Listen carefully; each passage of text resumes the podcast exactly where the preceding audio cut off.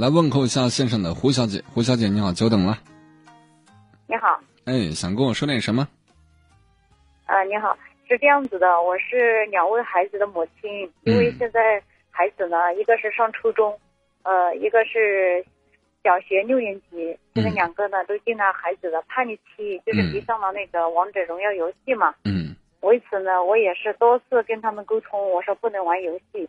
但是孩子出现什么叛逆心理呢？越是禁止他，他越是玩。嗯。所以我在寻求电台这边、主持人这边看有没有其他的那种像针对青少年啊这种，呃，心理治疗啊还是什么？反正就是觉得他精神方面呢，呃，太沉迷于游戏了。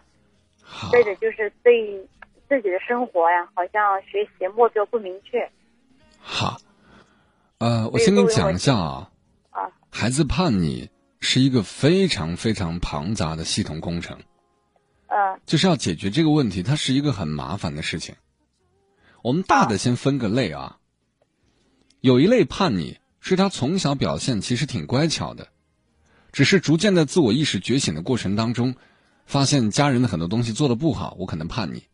这种问题有可能是孩子自身的，也有可能是家长自己的。其实家长是做的不好的，他和主流价值观是不符的，这是一种叛逆行为。那还有一种是更头疼的，就是孩子打小就失于管教，他一直在叛逆，只不过三四岁的时候他还不挨打，五六岁的时候害怕没钱，但十几岁的时候他觉得自己天不怕地不怕，实在不行我就离家出走，所以就是一直把他惯坏的。这种叛逆是最难解决的。我们假设你的叛逆是突发的，是到了青春期的，是偶发的，好吧？我们假设是这种的，就是你先得拎。拎明白一个道理，孩子的叛逆很常见，而且你越是禁止他，他越喜欢反抗。比如说，每天晚上高三学生，我不接他们的热线，他们就是拼了命的要打进来。导播大概花一半的时间在解决高三学生的热线，给他们解释，给他们挂断。他很叛逆，所以与其你在生活当中处处就是跟他对着干，你不如换个角度，游戏为什么不能玩？这也是我给你想说的第二点。你觉得游戏不能玩？那游戏是用来干嘛的呢？就是做游戏的人做出来，那那给谁玩呢？你告诉我。他现在是玩游戏，就是太沉迷了，影响了他的学习。哎，对。然后他就是一玩就停不下来。比如说，我说玩半个小时，然后他玩一个小时、两个小时，可能就是停不下来。对。然后影响他的作息时间、休息时间。对，我明白了。那么问题又来了，玩游戏沉迷是个很正常的现象。人们喜欢玩一些好玩的东西，对吧？那为什么半个小时后你们解决不了呢？你让他不玩，他会表现出怎样呢？就是比如说，我现在是你孩子，我半个小时后你可能会干涉我，你会怎么干涉呢？我就会不让他玩，我说时间到了。那我妈我就是要玩，然后呢？然后就没有然后了，是吧？对，这就是问题啊！你你不用觉得不好意思，或者说我给你抬杠，不是，这就是问题。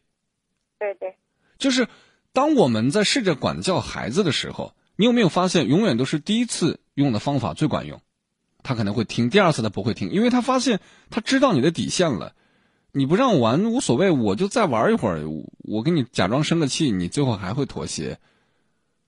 所以，你有没有发现，所谓孩子的叛逆，是因为你对他的约束不够。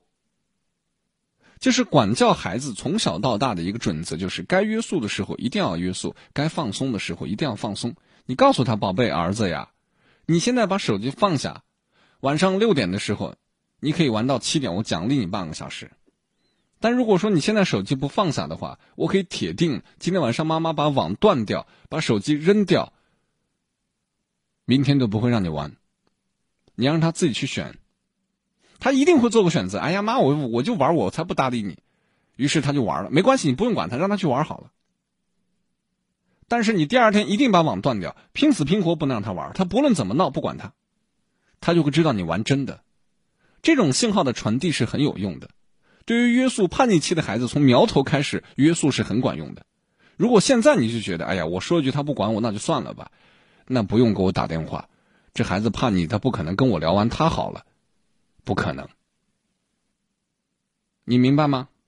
对，我孩子管教失误还有个问题，主要是呃，生下来呢，就是我就带了三个月，然后一直那时候因为呃在深圳嘛，在深圳上班，然后就孩子就就在内地，在张家界这边嘛，嗯所以爸爸妈妈带的，然后孩子确实娇惯了，这个是上一代带也有很多坏习惯，直到孩子呃那个八岁的时候我才回来，所以很多坏习惯我一直在矫正他，一直在矫正孩子八岁的时候你才回来，那很有可能就是隔代教育造成的宠溺，很有可能是我刚才说到的第二种，一开始教育就出了问题。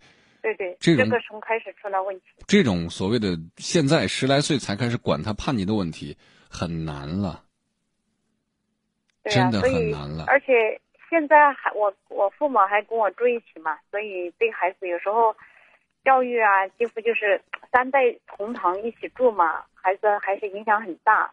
这种影响，我大胆的猜测一下，是不是你教育孩子，孩子说我找奶奶去，我找爷爷去，或者爷爷奶奶会出面干涉，是吧？呃，之前会干涉，然后后面跟我，呃，跟爸爸妈妈谈了之后，后面好一点。刚开始我批评他，教育他，他们还负，嗯啊，后面导致我没有完成微信。后面刷了之后，然后现在我的微信竖起来，反正现在是这样子的。稍等一下啊，这是一个好的转机，起码爷爷奶奶还听了你的话，是个好的转机。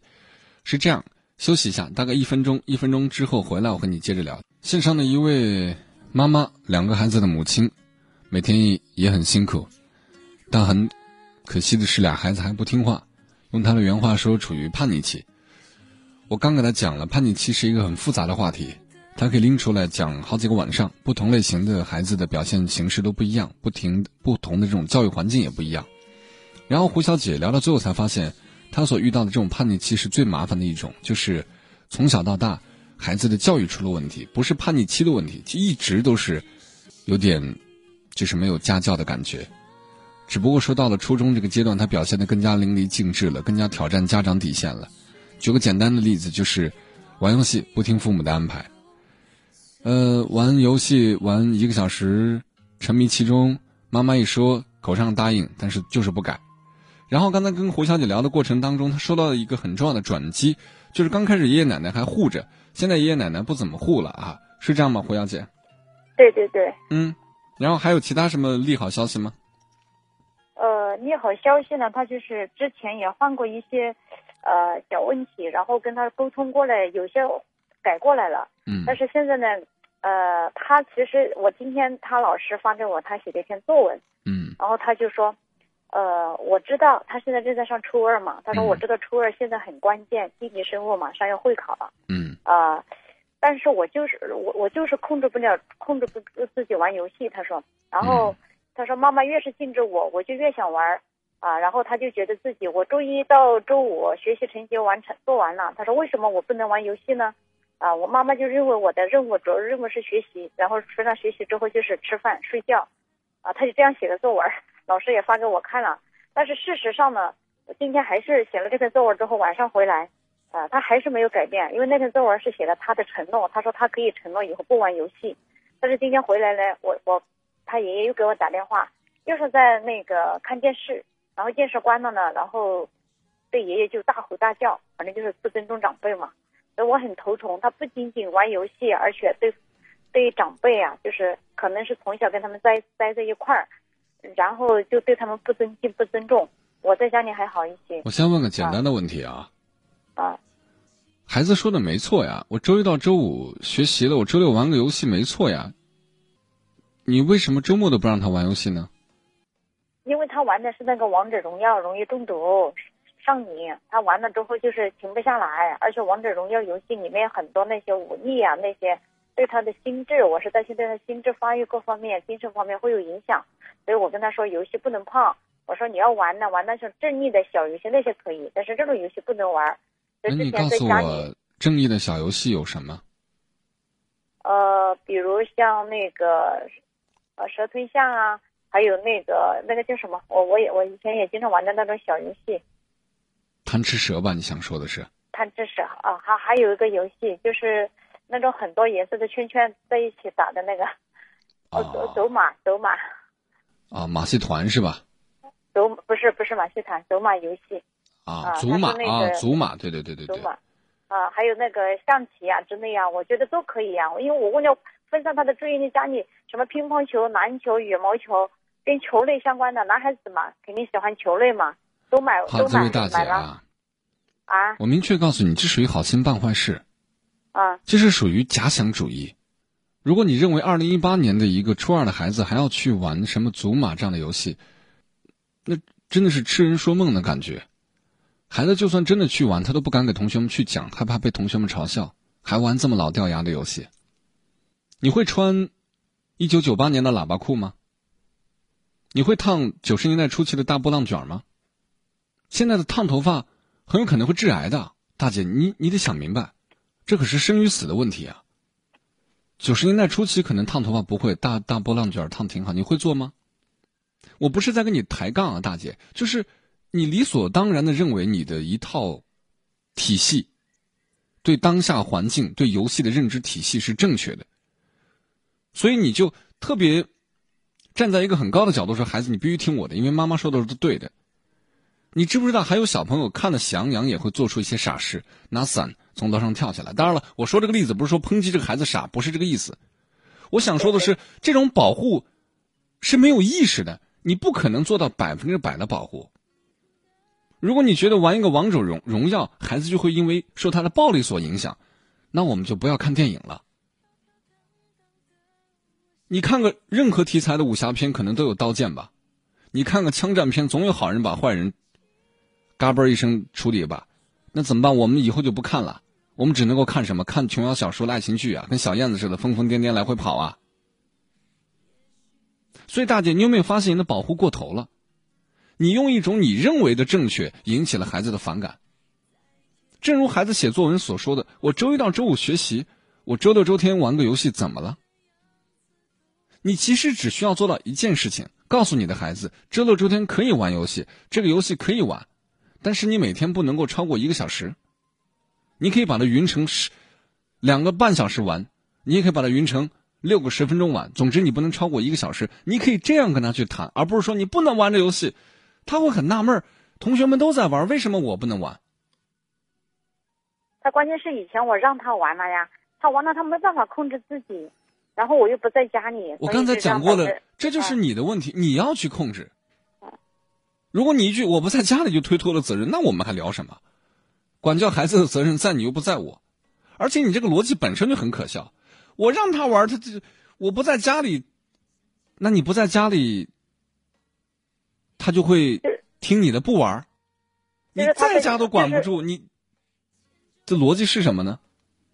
就是我在家里的时候，呃，他能够按我的那个时间控制，至少就是说稍微好一些。我不在家里的时候，他说玩一个小时，哦，他爷奶奶又管不住，然后呢，就导致玩的时间就拖长了。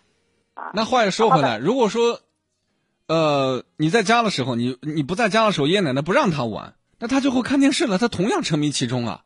难道我把电视封了，不让他看电视了？就是你有没有发现这件事的核心是你们家长管教不了他，而不是孩子在干什么。学习就像我们成年人上班一样，都不喜欢。大姐，你喜欢上班吗？你告诉我，你喜欢早起开会吗？你喜欢晚上加班吗？你喜欢月底看到那个可怜巴巴的工资条吗？都不喜欢。孩子也是不喜欢早起上学，不喜欢晚上背书的，很正常。这没有什么大惊小怪的。我不知道从什么时候，大家好像潜意识的认为孩子必须得喜欢学习。那我特别想问问你，上学的时候你特别喜欢吗？你明白我在说什么吗，大姐？明白。就是你不要认为你所想的都是正确的，啊，他不让玩游戏，然后你就不能玩。可是你也知道他根本不听你的，他还是会玩。那我们为什么要较这个真儿呢？正如孩子作文所写的：“妈妈越不想玩，我就越想玩。”让他去玩嘛。周一到周五不能玩，孩子做到了呀。周五、周六、周六、周天给他玩没问题，去玩呐，这有什么大惊小怪的？你们活生生把孩子的童年要过成你们那个年代的，去玩贪吃蛇，大姐过于对于孩子想当然了，这不现实啊！在听吗，大姐？在听呢。我最后的落点只有一个，就是孩子的管教是个非常漫长的过程，花点时间和耐心。我从你的描述过程当中，我能够感觉出来，孩子还没有失控，他还是愿意听你的。对他输和赌同样都要进行。所谓输，就是要排解他这个时期的一种郁闷、焦虑、对生活的不解。他想去玩游戏，打发时间没问题，让他去玩就好了。但赌的是什么？就是给他给一个框架。我们讲画地为牢也好，或者怎样也罢，告诉他，在这个框架之内，你怎么样都可以。但是出了框架，妈妈就会收拾你。孩子才会慢慢的按照你的方向去前进。如果你光是赌这不行那不行，你放心，孩子一定会成长为你最不想看到的那个样子。我要说的就这些，好吗？嗯，好，谢谢谢谢。嗯，希望你真的听进去了啊。嗯，对对。好，再见。孩子教育是一个很头痛的话题，尤其这种叛逆的话题，我估计说三个小时都聊不完。他真的可以写本书的，太漫长了。各种家庭教育、生活环境，然后孩子的脾气秉性都会造成不同的叛逆方式。但是对于叛逆有一个大的方向，就是要定框架。如何让这个框架去执行下去？每个孩子都不太一样，但是框架一定要定。好多家长输就输在只会动嘴，你不许玩，再玩，然后就没有办法了。他还在玩，你能怎么办？撂狠话有什么意思？但有些家长无所谓，你玩，好啊，爸爸告诉你，今天玩，明天就没得玩，你自己选。今天只能让你玩两个小时，如果你玩多一分钟，你明天都会减少十分钟。我不会管你的，自己设闹铃，我只会看结果。那有些孩子就会知道，老爹是来玩真的。因为他吃过亏，他从小到大的成长过程知道他爸说一不二，就是我们不需要去打骂干嘛，你只需要让儿子知道，我是可以控制这件事情的走向的。这个性格形成很重要，从三岁左右，甚至从孩子就是哭闹还不会说话的时候，你要养成这种习惯。但很多家长做的不好嘛，孩子一哭，哎呀，就什么都满足，那做的结果就是孩子永远会找到一个点要挟你，然后有一天说妈妈说孩子叛逆怎么办？不。他从吃奶那会儿就开始要挟你了，只是你还不知道，你觉得可爱，觉得小孩子嘛，过两年就好了。对于叛逆的理解，你跟我的理解不太一样。